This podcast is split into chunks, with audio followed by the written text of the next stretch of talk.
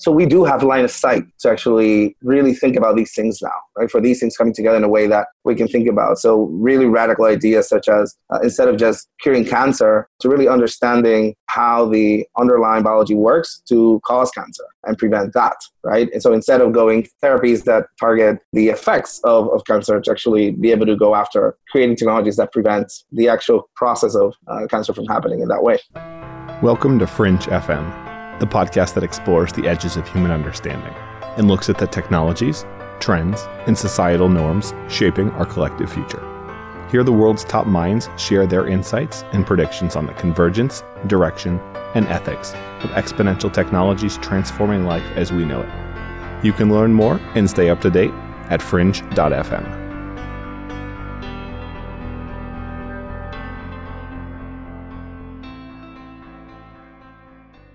Marc Andreessen, founder of the famed Andreessen Horowitz venture firm, coined the phrase, software is eating the world. And I think we could definitely say throughout the 80s, 90s, 2000s, and even up to today, this has certainly been the case. Today, however, we're moving into a new century, a century dominated by biotech, synthetic biology, and the computational forces controlling life. And today we've got a fun interview in that vein. We've got Ramphis Castro on the program. Ramphis is the co-founder of ScienceVest, a VC fund focused on hard tech and life science companies that can impact a million plus lives worldwide. It can't just make money, this has to have major impact. And he's focused on funding radical science companies in the US. He was invited in 2016 along with Barack Obama on the historic trip to Cuba. And he's done a ton when it comes to both Cuba and Puerto Rico in terms of encouraging startup and entrepreneurial activity to improve the ecosystems and build the build the economies. Ramphis is a really interesting guy looking at how we can optimize and grow the university landscape when it comes to creating exponential technology that transforms all of our lives. Speaking of which, in today's episode we discuss why AI is so important for biotech, how trade and politics affect economies, economics, and politics, what areas of synthetic biology are the most promising for investors, why impact investing will dominate the next generation, how Cuba is embracing capitalism and what the future of startup ecosystems holds, why science and deep tech are so underfunded, and why CRISPR is such a promising technology to cure incurable diseases. And we'll jump to Ramphis in a sec. But first, I had an ask for you guys. If you haven't left a review yet for Fringe FM, please take 30 seconds to do so. We put countless hours into every one of these episodes researching, scheduling with guests, production, post production, going through the actual interview itself to make sure that it is as valuable as possible for you guys. If you could take 30 seconds to go to fringe.fm slash iTunes and leave a review, that makes it all much more worthwhile for us. It helps us in ranking higher in iTunes. And our goal is to impact as many individuals worldwide as possible so that we can really change things, really shake things up, and build a future that's driven by innovators and creators. We need your help to do it. We need to help folks like you make a bigger impact on the world. Fringe.fm slash iTunes. And if you love what we're doing, consider supporting Fringe FM on Patreon. You can find us at patreon.com slash fringefm. Supporters of the program who pledge over $5 a month will receive bonus content and typically weekly bonus episodes directly to your iTunes feed so that you're able to listen to even more great stuff. We're trying to put out the best of the best to keep you guys learning, living, and becoming better versions of yourself, more educated and more awesome, because we think that's what it takes to become a successful person and to really, really move the needle in meaningful ways. If you think what we're doing is moving the needle and you want to support us, as opposed to a lot of those publications out there that will try to sell you on a Casper mattress or something you don't really need and just try to convince you to buy XYZ junk, then please visit patreon.com slash fringefm. Support us there, $5 a month. It means the world to us. It's incredibly important. It'll help us keep the lights on and help us continue to produce this program. If it's valuable for you, you need to put your money where your mouth is, so to speak, and help us grow and please support independent media that's trying to better the world without just selling you a better toothbrush. And now I give you Ramphis Castro.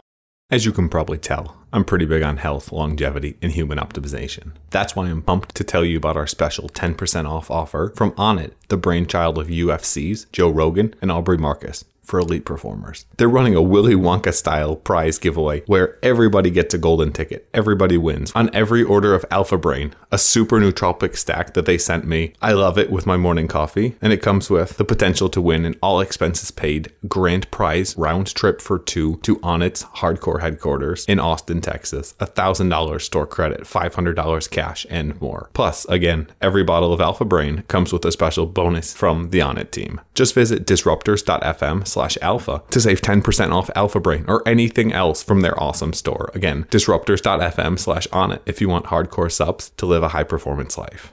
Today's episode is brought to you guys by my 15 step guide to scalable, Series A worthy growth and marketing. If you're building a startup aiming for a billion dollar outcome or a solopreneur looking for a sustainable six, seven, or eight figure business, get my free guide, which you can grab at mattward.io slash free, which walks you through the best, most proven tactics to acquire and retain customers, applicable for freelancers up to Fortune 500. If you want to grab that, plus bonus hacks and tips to build your business and more, visit mattward.io slash free. And if you need help or ever want to grow your business faster, I coach a handful of hardcore winners building businesses I believe in. You can reach out right on the site, mattward.io for more. And now, let's get on with the episode. We choose to go to the moon in this decade and do the other things, not because they are easy, but because they are hard.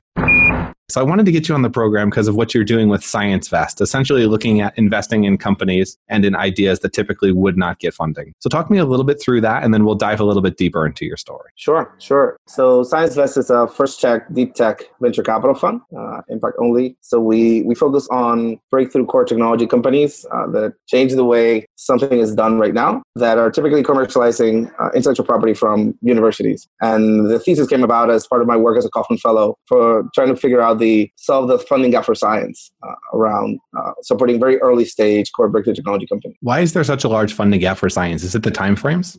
Not really. So that's changed quite a bit uh, from the way things are done before. I think you've seen some of the changes in terms of things that we take for granted in startups, in terms of the lowering cost of uh, cloud computing, the lowering cost of storage, uh, to areas of deep technology around synthetic biology uh, and biomanufacturing, cost of genome sequencing, those kinds of things. Definitely has pushed forward what's what's the opportunity that's available for founders to start companies earlier. But what's the the biggest challenge by far uh, is that from investors, from these founders having the right kind of partners uh, on the capital side that understand early enough how to be helpful at that stage. So everybody tends to see these companies as outside of their core area of expertise. So everything is too early for most uh, investors, even though they the, these companies uh, are, don't necessarily have regulatory risk, or they're doing something that, when you compare from a risk-adjusted basis into uh, other companies uh, in the space, it just the opportunity is much larger. Basically, they're transformational for the nature of reality. A lot of these type of companies, and yet because they are so transformational,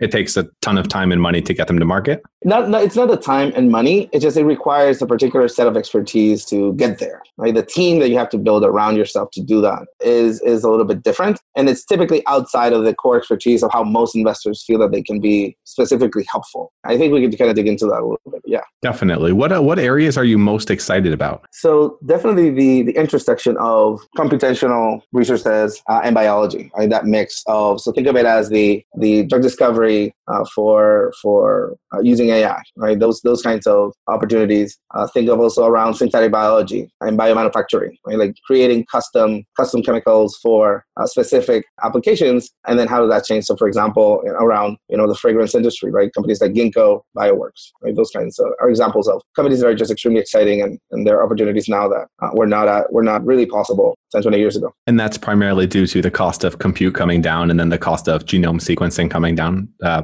there, there's a mix of things that make this that are internet-enabling technologies, but, but think of a, a, lot of all these trends coming together, right? So AI, machine learning, uh, access to computing, cloud computing, the integration, the better understanding of some areas of biology as well, and all these areas coming together in a cross-discipline way. Right? So now you have professionals uh, that essentially grew up with the internet and with a lot of these different technologies. So they might be uh, hardcore biologists with uh, extremely strong uh, computer science skills as well. Is the 21st century going to be defined by biotech and synthetic biology like the last was by compute and mechanical power? That's a great question. I definitely think that that is that is one of the areas that I'm most excited about. Right, the opportunity for that to be the case. For so we do have line of sight to actually really think about these things now. Right, for these things coming together in a way that we can think about. So really radical ideas such as uh, instead of just curing cancer, uh, to really understanding how the underlying biology works to cause cancer and prevent that, right? And so instead of going therapies that target the the effects of, of cancer, to actually be able to go after creating technologies that prevent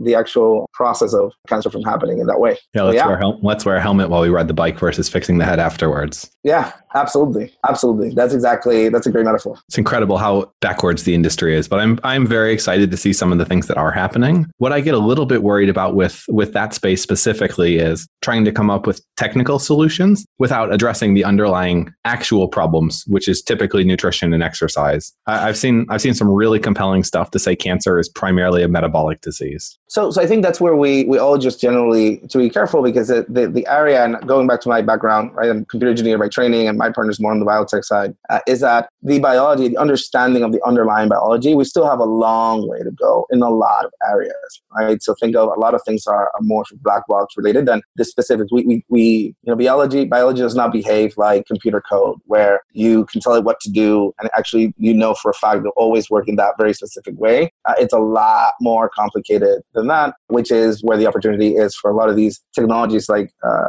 AI and others uh, to permeate the space so that we can better understand just the basics uh, of how biology works and how other aspects of, of that biology work together. So think of more genomics and proteomics and some of these areas where it's not enough to know how some of the biology works, but how does it work with you and your specific makeup? And what does that mean for how we're building and designing and thinking about how we're going after some of this, these potential solutions? How, do, how should scientists think about move fast and break things? Like if you invest in the company that accidentally creates a CRISPR plague, we, we have some trouble. Yeah. Uh, so I think I think that's where the core science matters a lot, right? Like we fundamentally, in our case, uh, we start with the science first, right? We really want to understand what's what's going on, who's behind it, who's actually developed. So most of the companies we back, the funders that we work with, uh, this is their life's work, and their advisors, it's their life's work as well. So the, the expertise around a particular area uh, of knowledge, you know, they it is at the the edge of what humans know. Period. And it's an extremely hard space to operate in. Uh, and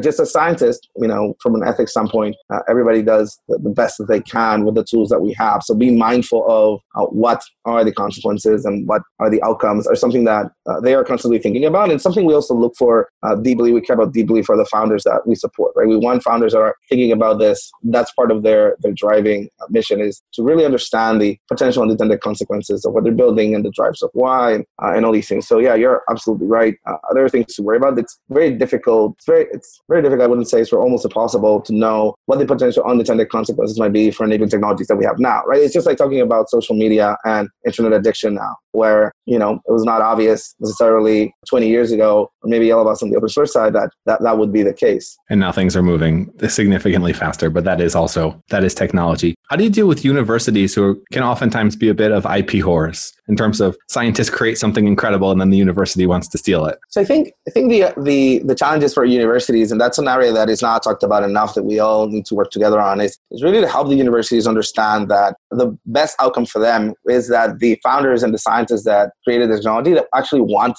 to build companies around it is how you create wealth for the university uh, as well, right? When you think of the largest or most well-known universities, they are a part of uh, some of the more iconic companies that are spun out from from their research labs, uh, and then the uh, the alumni understand the help that they receive from the university. So it is in the university's best interest to help their uh, potential entrepreneur scientists to spin out technology, so that when they make it, hopefully some of them will make it, uh, then they come back and build them, you know, a new bio lab or a new engineering lab, which we see all the time uh, some of the larger campuses. So, so it's something to rethink for universities to rethink their position. Many of them are, uh, and they understand the pressure that they're under, uh, and they know that their model for licensing uh, in the way that they did it do, do not does not work for them. Yeah, ba- basically, it's a dying model based off of a monopoly. How do you think yeah. about how do you think about scientists and researchers? They they kind of have two routes. They can go the academic university route and try to create IP and later possibly commercialize it or find an entrepreneur to do so, or they can go directly the startup route and then try to create a business like a 23andMe style? Yeah, uh,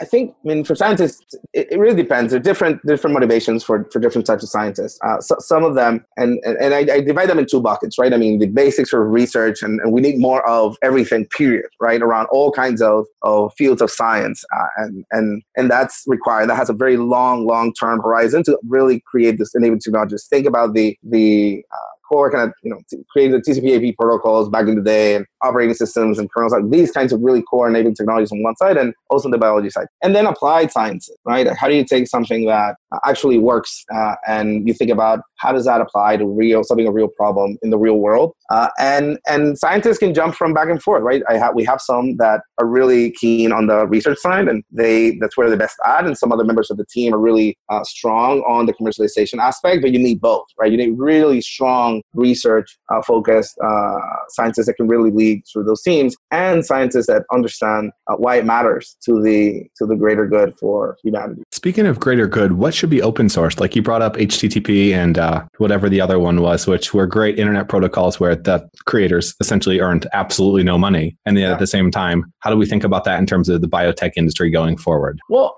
I think that the key challenge there is around publishers, right? And the control of the articles. So when you think about intellectual property, I mean, the patents, when you patent something, right? I'm, I'm on the IP, it's my background as a lawyer. When you, when you patent something, the idea is that you have a certain exclusivity for a certain amount of time and then in exchange, you release it, right? So essentially most of the technology, so Google's PageRank algorithm, for example, right? And, and that's, that's out there. And you can think about the same thing for biology. So the papers, uh, especially the papers, right? The IP is IP but the papers themselves, for that to be accessible to everyone in, a, in, a, in an easier fashion, uh, is definitely where we should be trending and, and what we should be discussing, right? So like open, you know, open publications and sort of open sourcing those data sets uh, that enable the research so that others can can leverage that. So that, a lot of that is is out there and happening, and there's a lot of cross pollination and collaboration across scientists. Uh, the key challenge is around some of the access to the papers for those from outside academic institutions or may not have access to the the publishers themselves. Also, what gets published? So you look at big pharma, and they'll take a drug, they'll try to guess what it does, they'll test out people to find the perfect people for the test. They'll run four tests, one of them will be successful, so that's the only one they publish. How do you think about how do you think about the ethics typically the pharma industry has been incredibly dirty and mercenary. How do you think about the biotech industry to avoid making those mistakes while still making money? So I think on the on the biotech side, I mean it's a huge, massive sort of global industry, and I think we can go into like it. But the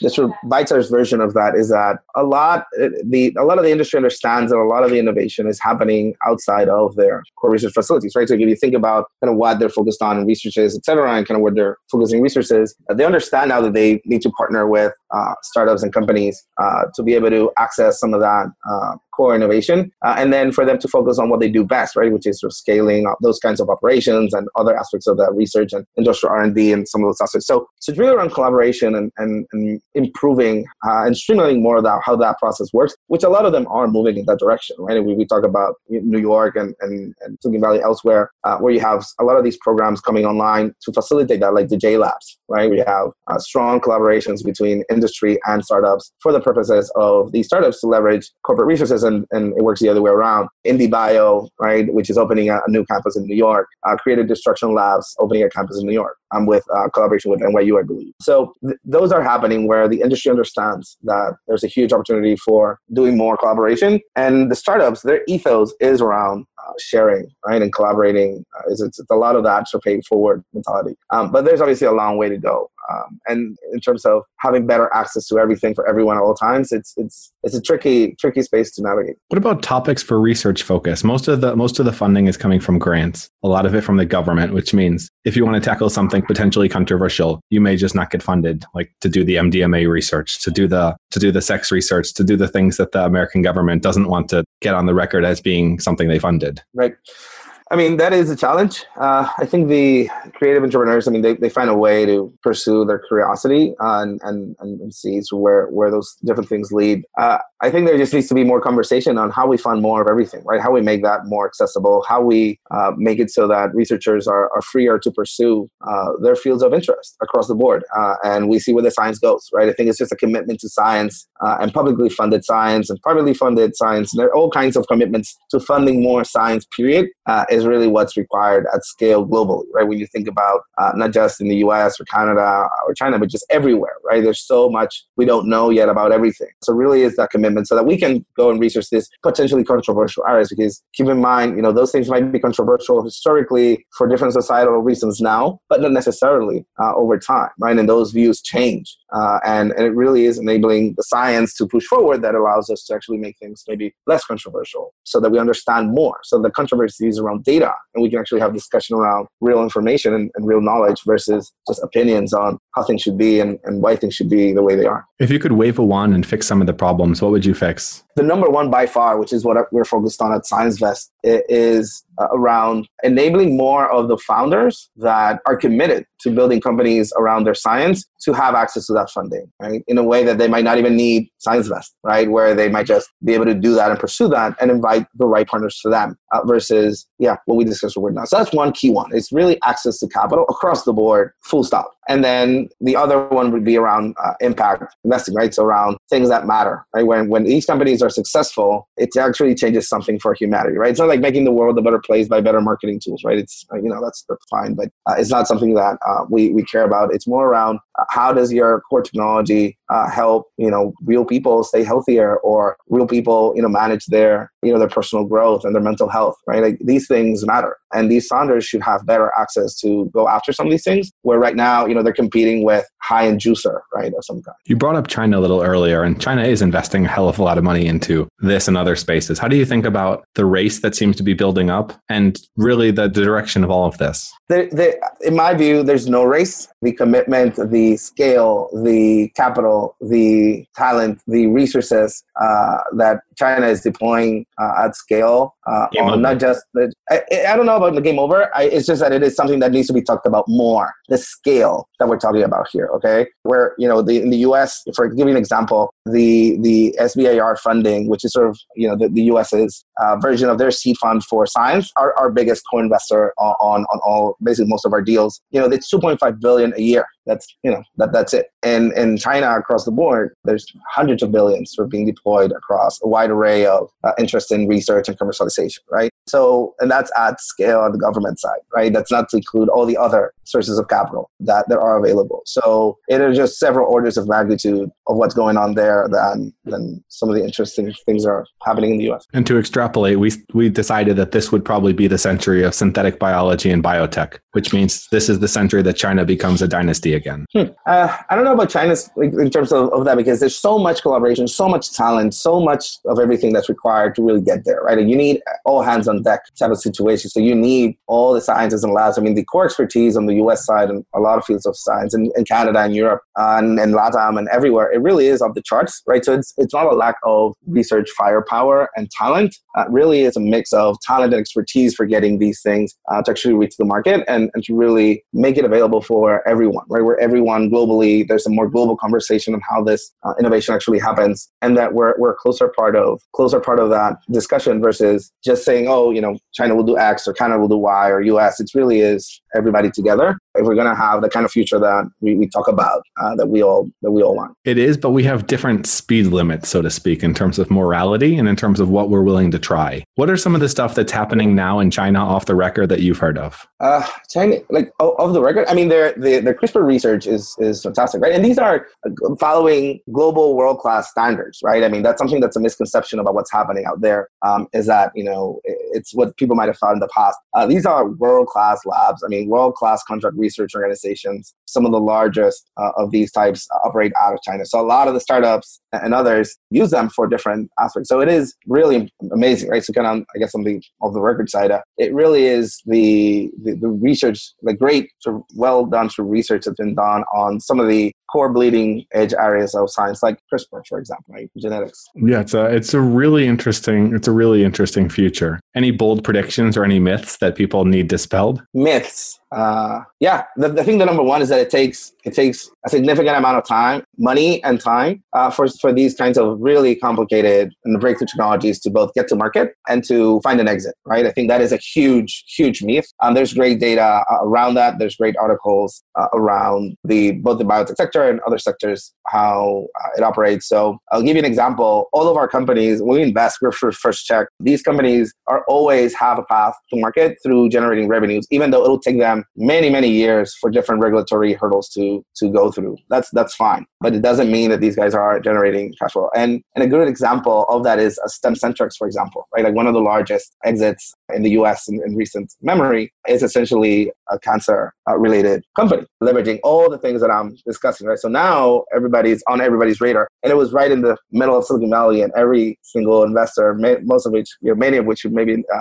interviewed here they just missed it right? It's just outside of their core expertise. But it was just sitting there and their companies their funders others and others that, you know, they saw that, right? That that is, that's how things are now. It's just different from where it used to be and how investing uh, used to be thought about. There's just much more opportunity. It just requires a different kind of lens for the investor to be able to see it and, and support those teams. And it's happening faster than expected. Absolutely. What would, be, what would be an over under timeline for when we see the first genetic doping for athletics, for performance, etc in terms of some type of CRISPR or otherwise based enhancements to enhance humanity? I, am sure. I'm sure some of that has been experimented across the board. I mean, now, I mean, when you think about uh, some of the, like, you, you can even go to nutrition, right? I mean, a part of nutrition is really changing the way your biology is sort of operating. That's sort of the, the, the purpose of it. So it's really extending that uh, now with what's with the understanding that we have on some areas of, of biology. So I, I, wouldn't be surprised that it's ongoing. I mean, sports is sort of outside of sort of my our, our current core field. So we, we don't right, like and they, uh, these enabling technologies for the purpose of sports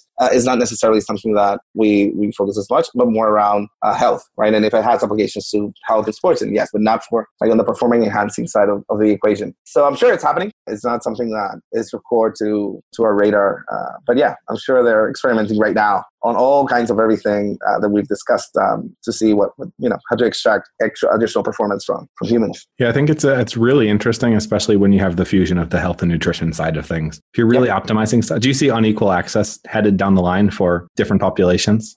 So that's something I really hope hope for uh, is that because these curves of costs are going down so fast across the board for everything, that my hope is that we will it would actually it would actually reach more than before right? We, we do still need to change how certain regulations happen and really change some mindsets in terms of how certain things are able to be accessed. But in terms of cost and access, the trend is towards more access. I'll give you like an example, like for example, the Apple Watch recent upgrade into having EKG technology, right? So, and that's, you know, $500 now, right? Think of it, maybe in a few years, it'll be maybe just a few hundred and that technology will be pervasive. But then think about the amount of data now that we're capturing from in terms of health uh, and then how that impacts the preventive measures and other access to understand understanding biology and all these things, and then extrapolate and just keep going from there, right? So it is trending towards more access across the board because a lot of the technologies, enabling technologies, uh, we already have a lot of access to them, right? Mobile technologies, integrated circuits, cloud computing, edge computing, all these things uh, together. The trend is towards more access, uh, not less. But we still need to talk about it more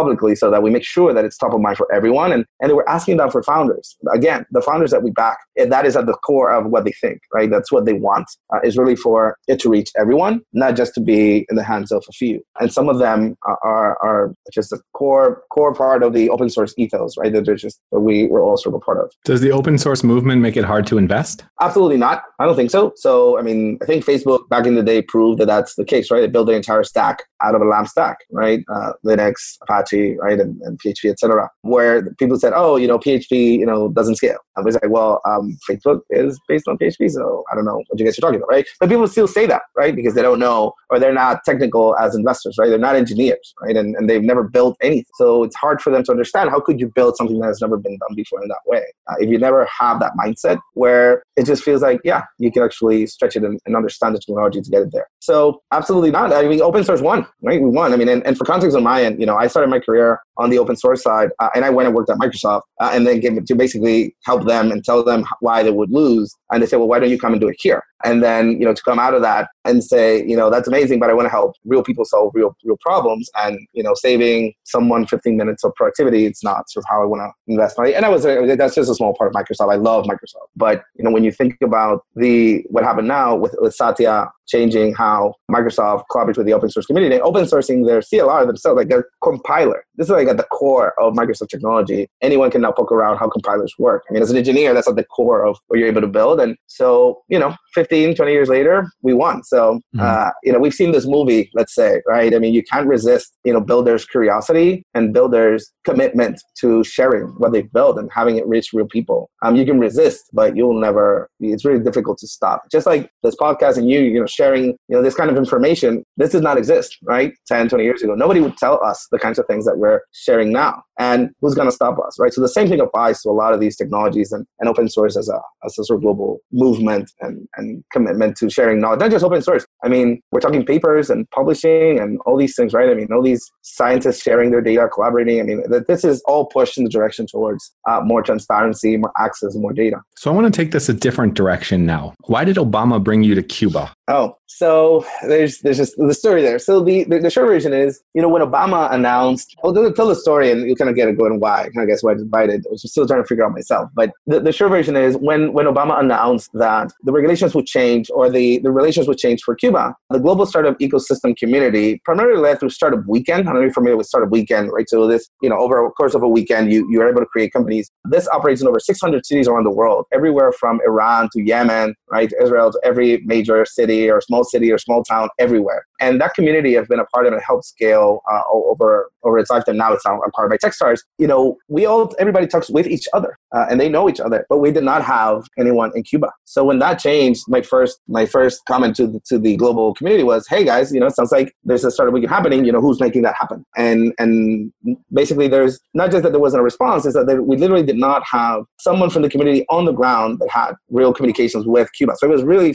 disconnected from everything, which is was not was a surprise to everyone. Um, so that meant that it was us, right? That we were going to do it. Uh, we had to do it, and we need to we needed to find out who on the ground um, had their community in mind and could share with us what they wanted that community to be and how they would. But what does that look like? What does the technical system look like from the Cuban perspective? So I I did a trip, you know, to Cuba to basically find them because I've done that all over the world. Like it's easier, I guess, in, in my experience, to find others that are builders and they build their communities. And through through through the network, I found some of guys that were running run the first meetup in Cuba, and they were able to navigate the the politics and the local and everything around it, so that everybody understood that it was around community building. It was not about politics. And that enabled the entire global community to support them. And Alex, uh, Alex Medina uh, and, and, their crew, kudos to them for, for really taking the risk of, of really engaging with their community and really sharing and explaining and doing the education and everything internally and guiding all of us on, on how to build community. So we did a startup weekend. Uh, that startup weekend was very successful, just getting the word out and everybody sort of to re-communicate and collaborate and, and connecting the uh, Cuban ecosystem with ecosystems globally. Uh, and from there, I was for you know best on the ground. Everybody was talking about uh, investing in Cuba, but none had ever even been there. None, you know, were looking at what the Cubans cared about. None of them really were, uh, you know, putting their capital where their mouth is, actually going there and supporting founders and figuring out like how they can be helpful. So I think a part of that, you know, just went around the rounds. I know that, you know, basically a few weeks before the trip, you know, White House calls me, it's like, hey, you know, stand by, right? Like you, you know, you, there might be a chance for uh, be a part of like the president's team to go down there. And I was like, yeah, President Kobe, what are you going to say? No. So I was like, all right. And, and I thought it was going to be a, a, lot of people. I ended up, I was like, you know, like why me? You know, I've been doing X. But when we went down there, you know, there was a certain event around entrepreneurship and, and that was at the invite of both the Cuban government and the U.S. government, right? So it was a little bit different than just, just going there because the U.S. invites you. It's like you're actually vetted and invited by Cuban government. Everybody knows what's going on. And when it was there, they kind of pulled us apart and we spent, you know, time with the president just, and we were hanging out about, you know, what's the future of ecosystem building is about and kind of what's going on locally. And, and it was just us, the founders of Stripe, I mean, Shield Style of um, uh, NEA at the time, and he now runs his own fund, and just a few of us, right? So it was, yeah, that, so that's, that's how that happened. That's kind of why I guess the president invited me was around, you know, actually doing versus the talking. I mean, you can imagine at the time the amount of chatter around Cuba, everybody talking about everything. But then, you know, what actually, what did people actually execute on uh, on the ground support, right? In terms of real companies or real innovation happening. And I was lucky that, you know, the founders on the ground of their community, you know, trusted me to support them. Just as we ask of any founder, right, that we invest in, like we ask them to trust us. And and and those those guys down there, you know, they did. And we did what we say we are gonna do. It's just help them do their thing. Not our thing, not a US thing, uh, not what the president wants. It's really what they want. Uh, and that just happens to be what we all want, which is more community, more collaboration, you know, more innovation. And it worked out. So was Cuba still yeah. communist at the time? Absolutely. Just like China is communist, right? And Vietnam. So people lose sight that the most successful communist country is um, honestly kicking the US butt in a lot of ways. Um, it's communist and Vietnam as well. So people forget and, and they like to emphasize, you know, the difference around Cuba. And I was trying to share, that's just something I wrote about is, you know, there's things that are like pro cons around it, but, you know, the Cuban uh, healthcare ecosystem is something, the healthcare system is not something people need to really worry about. It's world class compared to across, the I'm from Puerto Rico. So Corcantes, I'm from Puerto Rico. So we're supposed to have the best in class everywhere, global, because we're U.S. I mean, we're a colony of the U.S., right? And, and that's super controversial and whatnot. But we're supposed to have the best access in the U.S. side, and the Cubans they just run laps around the kind of healthcare we have access access to in, in Puerto Rico. Same thing with education, right? Think about education at scale. They've really had, you know, they lead right, in terms of literacy rates and, and education rates and access to university, and, and they just have that. So through a communist country that's close to the US, imagine if they had access to capital. Just imagine, right? And what, what they could do if they had access to the markets, if they had access just like Mexico and uh, Panama or Colombia or Brazil had, right? And we could all collaborate together with the Cubans and the Canadians and everybody to just be like, hey, let's just build stuff and figure it out. Just like every major VC uh, startup or whatnot is doing things in China, why can't we have the same conversation around Cuba? China, China and Vietnam are pseudo communist in their in their structures. Cuba was much more of a, a, pure communist regime for a very long time. Vietnam, yeah, I mean, we can, we can get into like all the all the politics of it, but the short version is that it's all sort of the rules of the game, how to do business, and each of those countries have their own very specific and very difficult and complicated rules to get into the Chinese market, to do the Vietnamese market. Same thing for the Cubans. There's a lot of uh, global companies are bringing out of, out of Cuba, especially now uh, through the change. But it's uh, it's still difficult, primarily because of U.S. restrictions on on the other international companies. So it's a very interesting topic, which we can kind of dig in if you like. Fun. Yeah, the, the U.S. does the same with Puerto Rico, right? Boats have to come from the U.S. to Puerto Rico, which makes everything more expensive. Yeah, so that applies to every island. So it applies to Hawaii, applies to Alaska, right? So it was more of like a protectionist measure on the U.S. side, which everybody is fighting against, right? The Jones Act specifically, and that's hopefully something that we also need to talk about. Like, there's no reason why that should be the case, right? Just just change that, eliminate that, and let's just keep it moving. Because trade is much more complicated than just where the where the boat sort of comes from and how it needs to dock, right? Just because you change that doesn't mean that magically there will be a lot of trade going in and out from other sources into Puerto Rico and the lines and freight lines and all these things that that go with that. So it's a super interesting topic that we should talk more of. How do we enable more trade in a way that helps those that don't have access to anything to really be a part of the global innovation community? That's what ecosystem building is all about, right? It's all these things are happening globally now versus before it was trying to be controlled or it's supposed to be Silicon Valley, but now Silicon Valley is just half uh, of VC globally versus maybe 90% just a few years ago. And that's just going to continue to accelerate because there's just much more capital. And as founders, as we're all more successful and we build funds and we help funds, and all these things, that just happens more and more, right? Uh, and we see that in, in the program I run in Puerto Rico, I support in, I'm an investment committee for in Puerto Rico, Parallel, Parallel 18, right? Where you have companies from 60 countries going now to Puerto Rico. And now these companies, now they have funding from, you know, tier one VCs everywhere. Well, you know, where were they when these companies needed funding in their countries, right? Everybody talks about how they're funding things for super risky on the first check side, but it's basically YC leading the way globally at scale. And then maybe a few programs, but it's just YC, right? Really that first check for founders that don't know anybody, are not going to move to the Bay, right? They're not going to really build it in the traditional way. They're going to build it their way. And, you know, you see that in the companies that come out of uh, these ecosystems, like, you know, Rappi, for example, you know, one of the most highest value companies in, in LATAM, you know, YC company, right? Like, where were the investors then? So uh, it's uh, fascinating what's happening. It's just getting faster and faster for everything, not just uh, for tech, really, it's biosynthetic. And, and it's led by, you know, doers, right? Builders, entrepreneurs, and uh, operators that understand now how capital works as well. And, and connectivity. Absolutely. So, Ramphis, I think both of us would agree that we need to do a better job as a as a species at allocating capital for the the types of returns and change that we want to see in the world. Talk to me a little bit more about the impact investing side now that we lost all of that recording we just had. No, um, the short version of, of what we're discussing is that the purpose the purpose of capital should be to finance the change that we all care about. Period. Right? That your values are aligned with your investing. Uh, on our end, that looks to me personally uh, a ScienceVest. Obviously, right? We invest in core deep technologies, but there is a lens uh, around the UN Sustainable Development Goals that that we care about. Right? So AI for marketing tech, no. Uh, AI for drug discovery, for cancer research, yes. And then the impact investing side, that would apply for all kinds of uh, investments, public investments, private investments, and then specifically the private investments on everything, right? That applies to funds and what they invest in and to real estate and everything else that's, that's possible there. And my view around impact is that the returns uh, are table stakes, right? They're, they're, typically when people say impact, they, they immediately default to something that they don't, they don't really know about because they're just used to the financial instruments and the way finance are used to work. But now the opportunity around impact is that uh, the, the, we know how a lot of these seals or other opportunities work. Uh, and it's really to support more of everything across the world. Uh, new kinds of fund managers all over the world is essentially an impact investing, right? Because what they will invest in will reflect the environments that they're in. So if you invest in a fund, in a VC fund in South Africa that invests in the Pan African region, uh, well, you can see the outcome will be companies like Andela, right? That could be viewed under the lens of impact versus your traditional thinking of impact, that it's some type of charity or philanthropy. Uh, and the other side of that, uh, at the other end, could be everything from affordable housing and how do you redefine the models uh, around impact and how do you facilitate that capital flow from the private markets and the private wealth to these opportunities on on the other side right? So that's really the space that I care a lot about and focused on uh, as well. And if you had a call to action for a listener something you would want them to take away from this interview look into a quote etc what would it be and why at the core uh, would be that for those with, with the means, networks, uh, and capital to, to support and, and invest in different types of assets, uh, to back things and, and companies and funds and managers and everything else that's just different, right? To really dig deep and understand the opportunities that are available now that were not available before, uh, and to trust that the change that they want to see will not look like whatever patterns they are all used to looking for or looking at.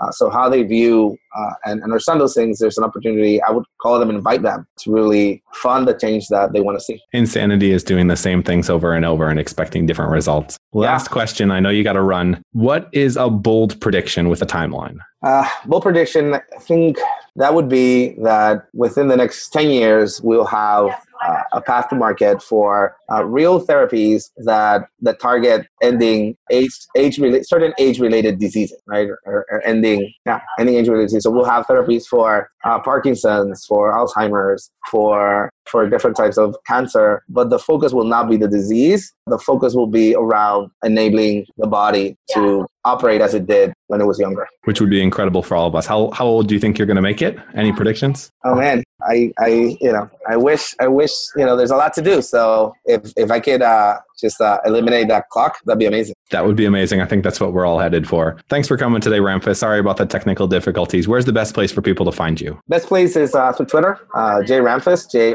R A M P H I S. Awesome, and we'll throw links and everything in the show notes. Thanks, and hope you guys enjoyed this. It's been uh, it's been a lot of fun. Cheers. Cheers. If you want more of Fringe FM, you can subscribe to the podcast on iTunes or go to fringe.fm where you'll find tons of audio and video interviews with leaders in the fields of genetics, cryptocurrency, longevity, AI, space, VR, and much, much more. And you can follow me on Twitter at It's Matt Ward. If you enjoyed the show, please leave a quick review in iTunes to help more people discover Fringe FM.